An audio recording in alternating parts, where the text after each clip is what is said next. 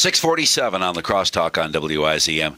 Now, Linda Vale, you're official. We're official. She's here from the uh, farmer's market, the indoor farmer's market. Yes. And maybe tomorrow, the first day, that, well, I don't know.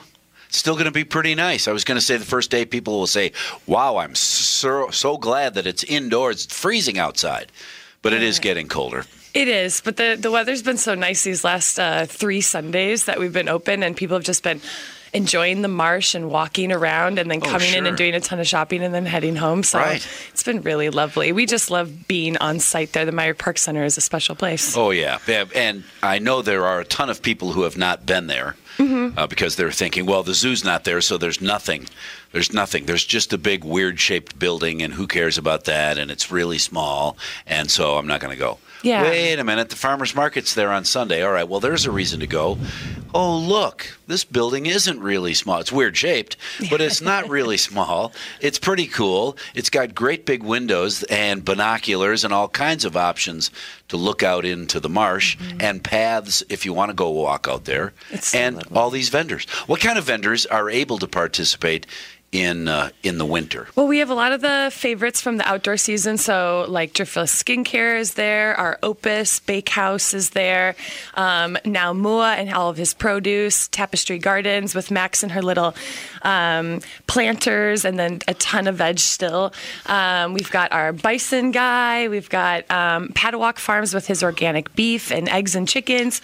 Um, so, we have a lot of favorites, but then we also have new folks, um, like a few new jewelry ladies. We have um, our Gregory Teff um, does the new breads and things like that. So Oh, really? we have a few new people as well, which is a so new bread. tasty. So uh, he's a bread guy. he's a bread guy, and we have not there. He wasn't there in the summer. no, he wasn't. Okay. He's brand All new, and he's doing the pizza crusts that have just been like flying off the shelves. And he does um, more simple loaves like sourdough and things like that. We also have Echo Valley does, that does like the seven whole grain, really hearty bread. So we have a few different bread products now. But him and his Yum. wife are just lovely people, and they they came the first market with just a few things and completely sold out. So then the next market they brought more, sold out. Next market brought more.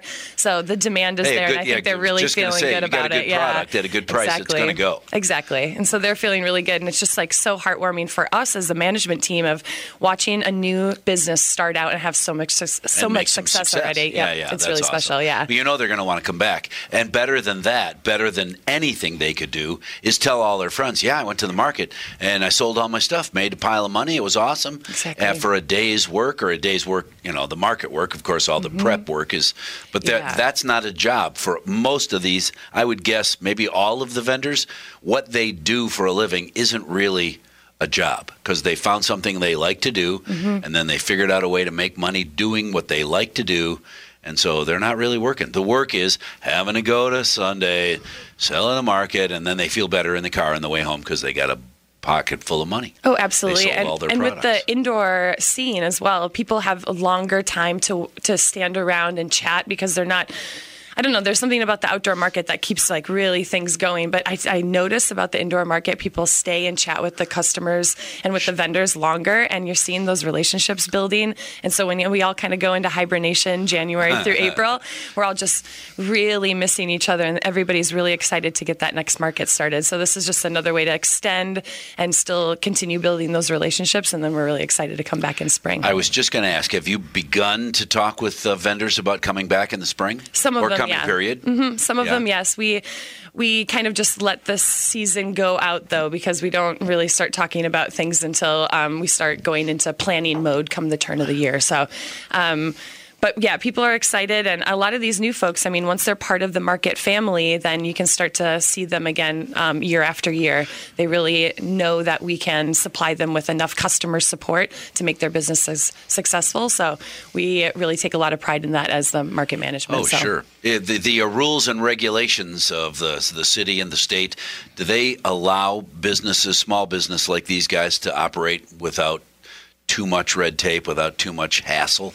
You know, there's uh, we have some wonderful people in the county health department that we I just send our vendors to because there are so many different things to know that I don't want to tell them the sure. wrong thing. Yeah, yeah. But each vendor is just very different with the hoops and tape and all that stuff. Yeah. But um, you know, I mean, we have lots of them, so it can't be that difficult. And we have the support that you need. Maybe not with our management team, but we have the uh, the networking to send you to the right Sure. place to get the right answer. Well, and that's good. So if you have a hot product, it has to be this temperature. If a cold product, it has to be this. Mm-hmm. Oh, yeah. Got to wear gloves if you're doing this. Or, Oh yeah, you know, taste test stuff all- is gets a little picky, but what's wonderful is we have other ways that people can taste test our products are through our teaching kitchens. Like this weekend we have Mayo Teaching Kitchen coming, and they're Oh. going to show us how to do a bunch of squash soup and really cool Oh. uh, fall veg recipes. So you can buy your things from the market and then get a taste test that way through our teaching kitchens Awesome. well. Can I just sit at the end of that uh, the teaching kitchen table and taste test this? Oh. That was me last down. week I- with you know, Hillview. I was just yeah, going, but you can't do it the whole all the time. I was like, Lori, I'll be right back. Take Uh, yeah. five minutes to go eat their. they had crock gonna- pot sides for Thanksgiving, so Oh, they're doing man.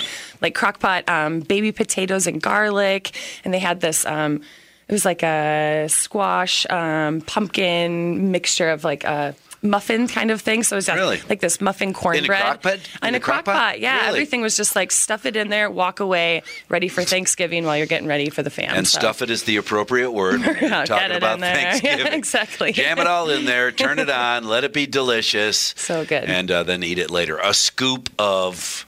I don't know what this is. It's kind of bread. It's kind of pudding. Mm-hmm. What I do know is that it smells awesome, and if you don't eat any, good. Yeah, exactly. Yeah, More I've learned. I learned a long time ago, having watched my dad have a bird with my kids who were young.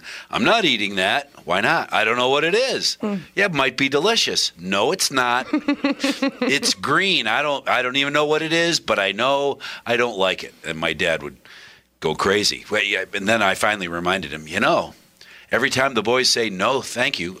Uh, that means we get to eat theirs. Exactly.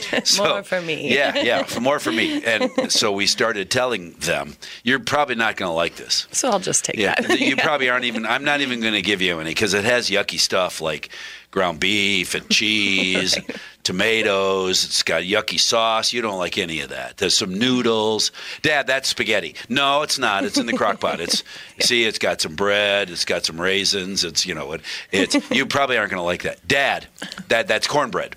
No, it not It's in the it's in the crock pot. That's not how you make. Dad, stop teasing me. I'm eating that. Okay, you've learned. Yes, you figured it out. Why would I bring something yucky to the table, boys? Right? Of course, it's delicious with all your stuff. All right, the farmers Yes. market on Sundays this time of year. From What 10 to time? 1. Ten to one mm-hmm. every Sunday. Myrick Park. So much fun. Come on down. Like I said, Mayo Teaching Kitchen is there this week. We also have the library is there, so bring the kids as well. We have a great time. Awesome. Thank you very much for Thank coming over. you. See you in a couple of weeks. Linda Vale from the Farmers Market, making it fun Sundays.